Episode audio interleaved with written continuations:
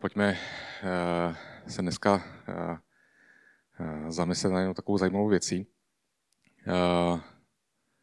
Bůh nám dal příběhy. To je název knihy od Charda Preta a je to pro mě jaký moto celého cyklu Genesis, který v našem sboru vlastně máme a už asi 15 zastavení jsme měli. A jedno z nich jsem vybral i pro to dnešní naše setkání tady. Eh, vybral jsem eh, příběh Jákoba. Příběh Jákoba je poměrně dlouhý, to znamená, vybral jsem jenom eh, jeho malou část, popisující odchod z domoviny za Eufrat. Nejprve bych nám všem ale rád dal před oči, co tomu předcházelo. Takže takový stručný úvod do Jákoba. Abraham se Sárou eh, měli syna Izáka, který si vzal Abrahamovu neteř, Rebeku. A po 20 letech čekání na potomka měli rovnou dvojčata, jediné děti, které spolu měli. Staršího Ezaua a mladšího Jákoba. Jakob a Ezau sice byli dvojčata, ale nebyli úplně dvojčata typu, já nevím, Fred a George Weasleyovi. Byli hodně odlišní a trávili svůj čas hodně odlišně. Zatímco Ezau byl mužem divočiny a trávil svůj čas nejraději vně rodinného tábora, a to často doslova divočině, na lovu, a přinášel domů spoustu zajímavých úlovků, tak Jakob trávil svůj čas uvnitř, uvnitř rodinného kruhu. Ono to nebyl zas tak malý rodinný kruh, protože starat se o stáda o obchod, o, o všechno, eh, o řízení služebníků, pastýřů. Eh, to bylo docela hodně eh, co dělat. A zdá se, že byl i poměrně zdatným kuchařem například. A například jednou, když se Ezau vrátil hladový ze svého lovu, tak Jákob udělal čočkovou pochoutku. A Ezau měl takový hlad, že řekl, dal bych jako za kus tady té dobroty cokoliv. Jakob jako dobrý obchodník mu stačilo málo. Právo prvorozenství. Ne, že by uh, mohli vrátit čas a že by uh, se stalo, že by uh, Jákob vylezl o pár minut dříve než Ezau. To už, to už vrátit nešlo. Ale Ezau se v jeho prospěch vzdal svého prémiového podílu na rodinném majetku. Zpětně to Ezau nehodnotil jako nejlepší obchod jeho života. A e, vlastně to vnímal jako dost jako bratrův podraz. E, škoda, že už tak dobře neviděl svůj podíl, své lehkomyslnosti na tom všem. Ale objektivně to nebylo nic hezkého ze strany Jákoba. A ukazuje to na Jákobovu ctižádost. Jinak ale jednu z dobrých vlastností vůdce rodinného klanu. Ve skutečnosti bylo hodně očividné, že Jákob, na rozdíl od Ezaua, měl lepší výbavu, lepší eh, podmínky, lepší eh, zdatnosti, schopnosti, proto stát se vůdcem rodinného klanu, proto převzít po Izákovi jeho roli. A hlavně, na rozdíl od Ezaua, o to stojí a připravuje se na to. A tak to viděla i jeho matka Rebeka. Ale otec Izák byl dočasně, eh, dejme tomu, zaslepený. Možná, to mělo co dočení s tím, že mu chutnali výsledky eh, Ezaova pobytu v divočině. Každopádně eh, neviděl to, co bylo očividné všem okolo. A protože se cítil starý a měl za to, že už brzy nastane den, kdy odejde, tak eh, před svou smrtí chtěl Ezauvi požehnat. A to se doslechla Rebeka a lstí a podvodem, ke kterému navedla Jákoba, eh, tomu zabránila. Ten způsob byl zjevně špatný. Výsledek už tak špatný nebyl, ale způsob byl zjevně špatný. A eh, není to tak, že by nám Bible se snažila říct, že účel světí prostředky, tenhle motiv v Bibli nalézt nejde, ale Ve smyslu, že Bůh to vzal a použil to k dobrému. Jednak zastavení Izáka v jeho pošetilosti, ale jednak, aby prohlédl. Protože eh, o nějakou dobu později už Izák zcela vědomě dává Jákobovi eh, to hlavní požehnání, které za svého života dal, to abrahamovské.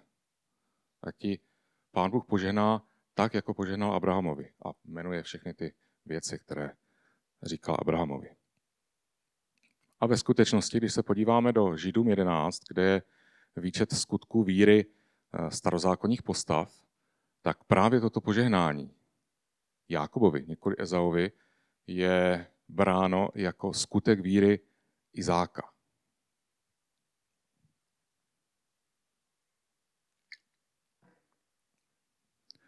Nicméně u toho všeho nezůstalo. To byla poslední kapka pro Ezaua. Už dál nechtěl hrát podle pravidel a řekl si, můj bratr je podrazák, zabiju ho. Už to nechci dál snášet, ty jeho úskoky. Z úcty k otci počkám, až Izák zemře, ale pak ho jistě zabiju. Aspoň tak nějak to čteme v Genesis.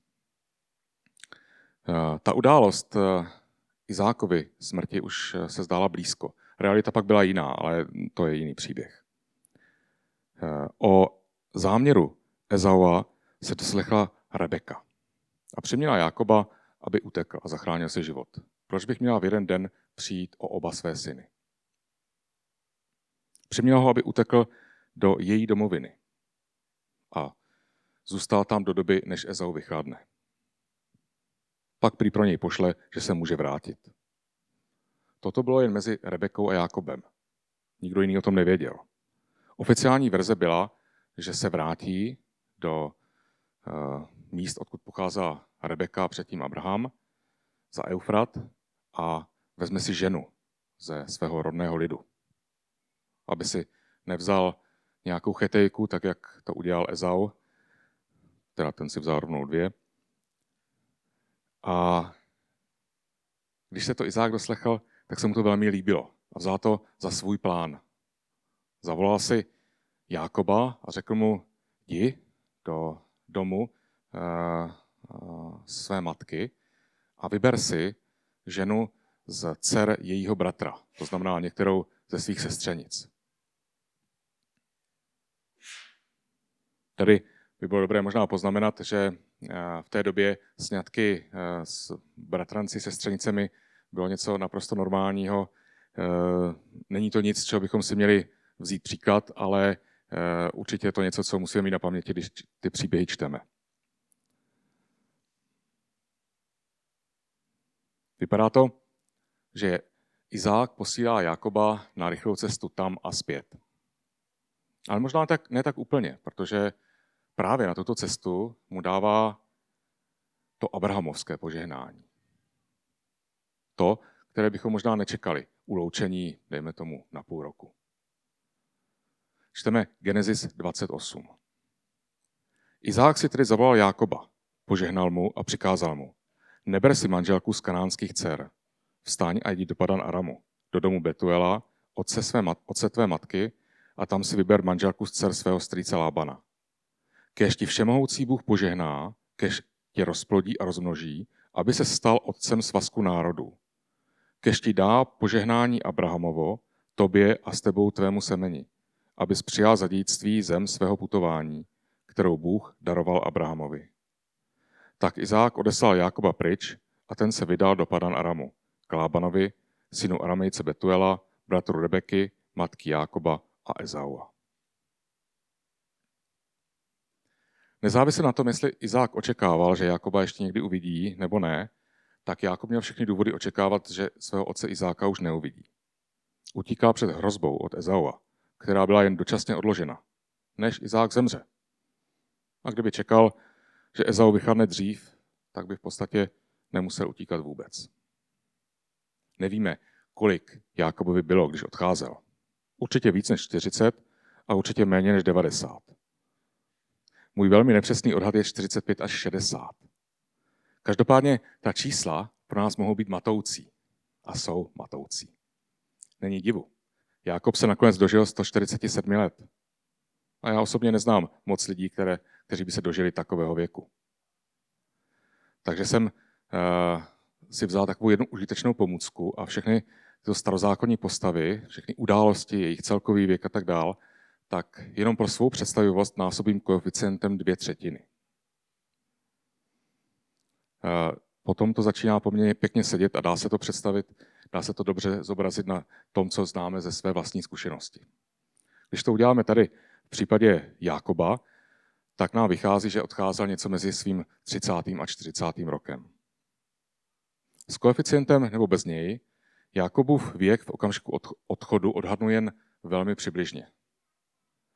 Co ale dokážu eh, odhadnout o něco lépe, je jeho eh, psychické rozpoložení, když odcházel. A právě to je dnešním tématem.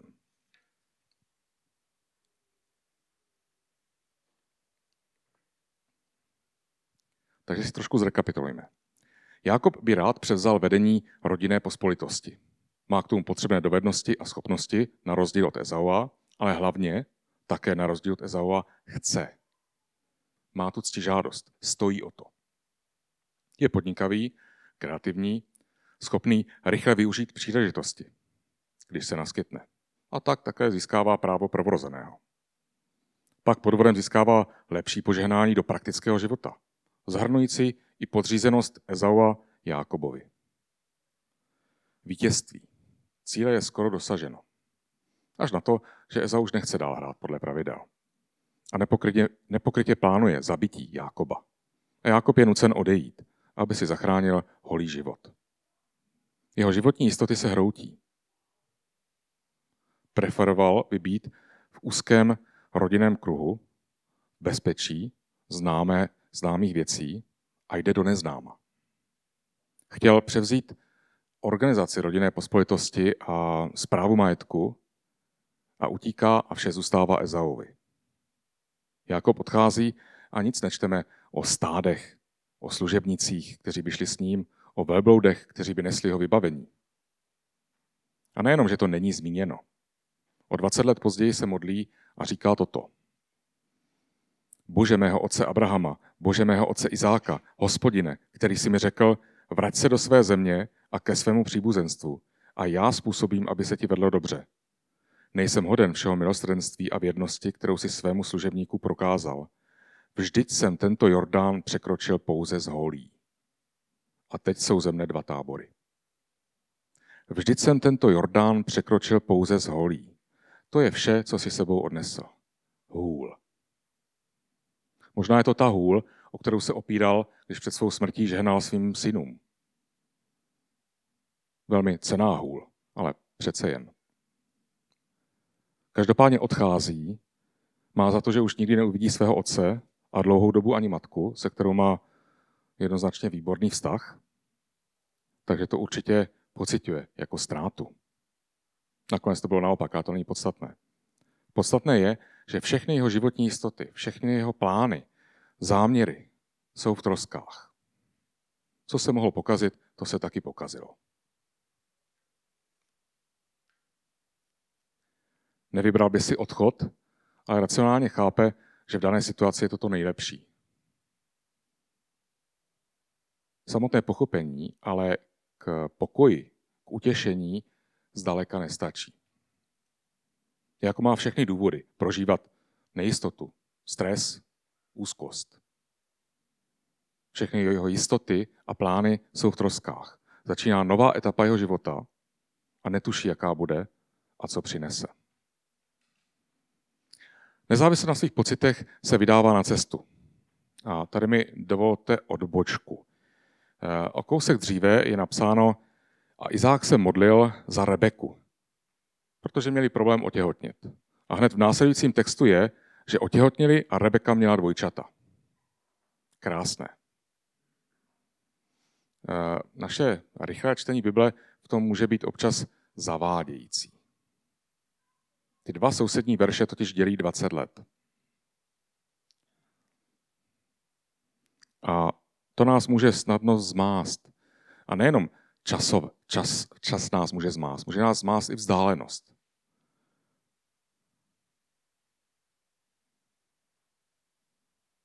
Například podobná cesta, na jakou se vydává Jákob.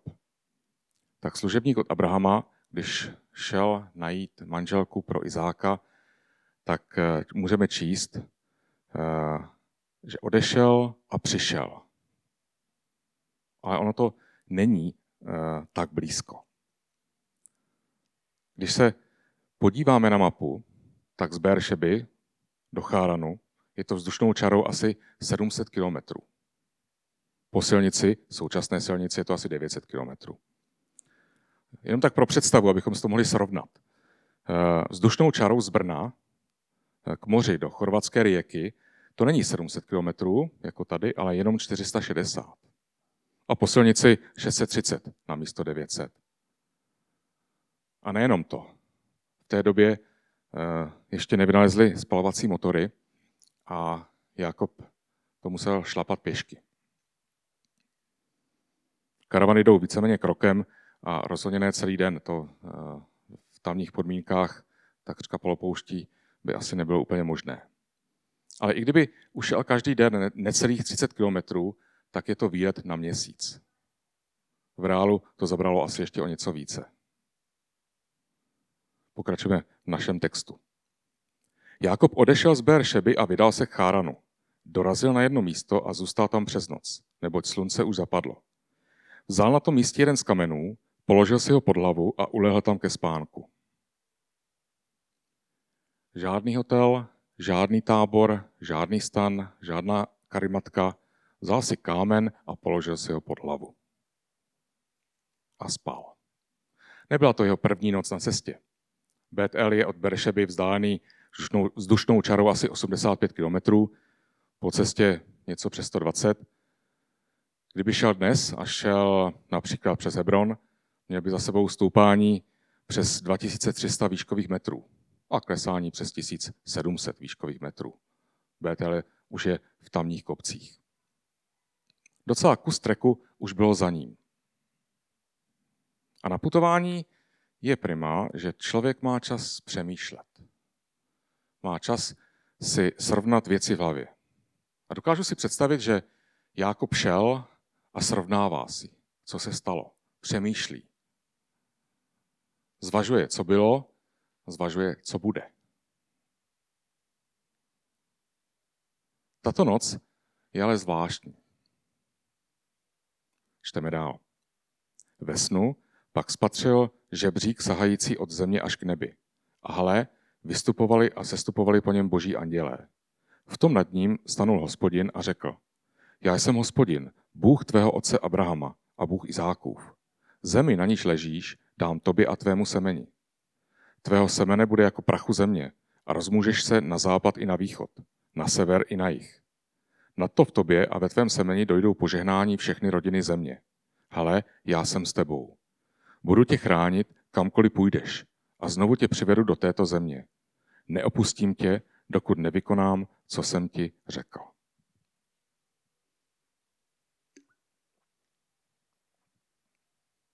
Jakob měl sen. Jeho první částí bylo vidění. Žebřík spojující nebe a zemi. Spojení mezi nebem a zemí, eh, první, na co si vzpomenu, je babylonská věž. A tam šlo o trošku jinou symboliku. Tam se člověk snažil dostat směrem k Bohu nebo do nebe.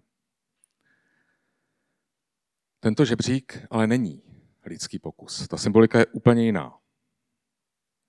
Když jsem přemýšlel nad tím, eh, co by mohla znamenat, tak eh, v Jákobově kontextu, v jeho situaci eh, mi připadne, že to je symbolika, že Bůh není oddělený od svého stvoření. Není bez zájmu o něj. A naopak stále o něj pečuje. Nevím proč, jako potřeboval slyšet, teda přesněji vidět, právě toto. Dovedu si ale představit, že potřeboval připomenout, že ve svých nejistotách může požádat Pána Boha o pomoc. Že se na něj může spolehnout a tak získat pokoj, útěchu, sílu. Pak následovalo druhá část snu. Zemí, na níž ležíš, dám tobě a tvému semeni. Tvého semene bude jako prachu země a rozmůžeš se na západ i na východ, na sever i na jih. Na to v tobě a ve tvém semeni dojdou požehnání všechny rodiny země. Izák se loučil požehnáním. Přesněji, ať ti pán Bůh dá požehnání, to Abrahamovské. A teď to Bůh dělá. To bylo rychlé. Uběhl, dejme tomu, týden. To je docela dobrý. Lepší než 20 let. Další část už je pak přímo k jeho cestě, k jeho novému začátku. Hele, já jsem s tebou, budu tě chránit, kamkoliv půjdeš a znovu tě přivedu do této země. Neopustím tě, dokud nevykonám, co jsem ti řekl. To je velmi krásné a silné ujištění. Později to převyprávěl prorok eh, Izajáš, básnicky rozšířil a adresoval to celému národu, který z Jákoba vzešel. Izajáš 43. Teď ale toto praví hospodin, ten, kdo tě stvořil, Jákobe. Ten, kdo tě Izraeli sformoval. Neboj se, já jsem tě vykoupil a povolal tě jménem tvým. Patříš mi. Půjdeš-li přes vody, já budu s tebou. Půjdeš-li přes řeky, nestrhne tě prout. Půjdeš-li ohněm, nezhoříš. Plamen tě nespálí. Jakubův sen nebyl až tak poetický, ale stále byl velmi silný. A jak na to Jakub zareagoval? Jakob se probudil a zvolal, na tomto místě je opravdu hospodin. A já jsem to nevěděl. V posvátné hrůze pokračoval, jak hrozné je toto místo. Není to nic jiného než boží dům a toto musí být nebeská brána. Jakoba to zasáhlo. Možná do té doby o Bohu slýchal a teď se s ním setkal. Bůh promluvil do jeho životní situace. Možná se s Bohem setkal dřív, ale teď prožívá mizerii a z boží pomoci se stalo něco vzdáleného a neosobního. Možná je to ještě nějak jinak. Každopádně toto ho zasáhlo, toto potřeboval slyšet. Vzpomínám si na podzim roku 2007, když už jsme u té nostalgie, kdy jsem prožíval nelehké věci a prosil Pána Boha o pomoc eh, poměrně konkrétními slovy.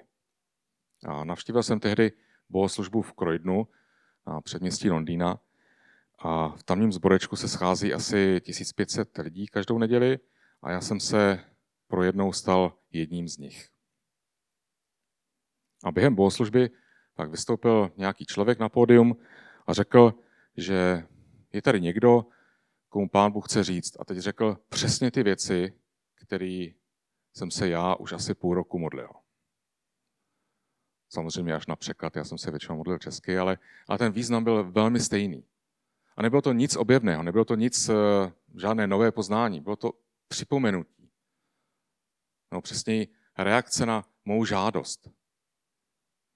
Že to dá a ještě mnoho navíc. V podstatě hodně podobné tomu, eh, tomu eh, ujištění o zaopatření, které se dostalo Jákobovi. Nic nového, ale něco, co pro mě bylo důležité tím, že to bylo v té chvíli právě to připomenutí, co jsem potřeboval slyšet. A které pomohlo eh, prorazit tu nějakou beznaděj nebo strach, který jinak podstatě působil jako takový závoj proti, proti tomu, abych na to přišel sám.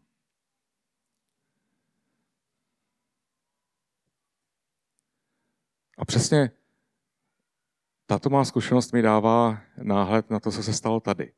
Eh, připadne mi to hodně podobné. Jákob je v posvátné hrůze.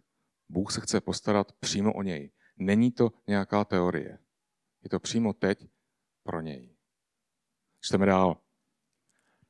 Časně ráno pak Jákob vstál, vzal kámen, který měl pod hlavou, vstyčil je jako památník a polil jeho vrchol olejem.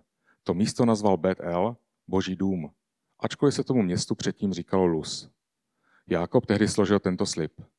Bude-li Bůh se mnou, ochránili mne na mé cestě a dá mi chléb k jídlu a šaty k oblékání, takže se v pokoji vrátím do svého otcovského domu, bude hospodin mým Bohem. Tento kámen, který jsem styčil jako památník, se stane božím domem a ze všeho, co mi dáš, ti věrně oddělím desátek.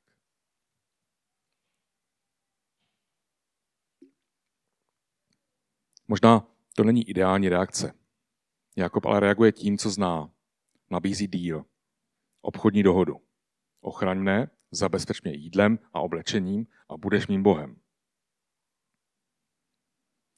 Kdo čeká, že ho pán Bůh na místě zabil pro tuto nehoráznost, bude zklamán, zmínil se. Bůh totiž miluje naše nehoráznosti, aspoň ty autentické. Mojžíš i Abraham by mohli vyprávět. Co se dělo pak, už je zase jiný příběh. Hodně zjednodušeně se dá říct, že v následujících 20 letech našel zázemí u svého strýce, našel ženu, se kterou se hluboce milovali, měl 11 synů a jednu dceru, později pak ještě 12. syna, a nabil velkého majetku. Bůh ho ochránil v nejedné nelehké situaci. Ale staly se samozřejmě i věci nepříjemné. Ale celkově to Jákob hodnotil velmi pozitivně. Už jsme četli, nejsem hoden všeho milostrenství a věrnosti, kterou si svému služebníku prokázal, že jsem tento Jordán překročil pouze z holí. A teď jsou země dva tábory. A o nějakou dobu později můžeme číst v Genesis 35, pojďme vzhůru do Bet Elu.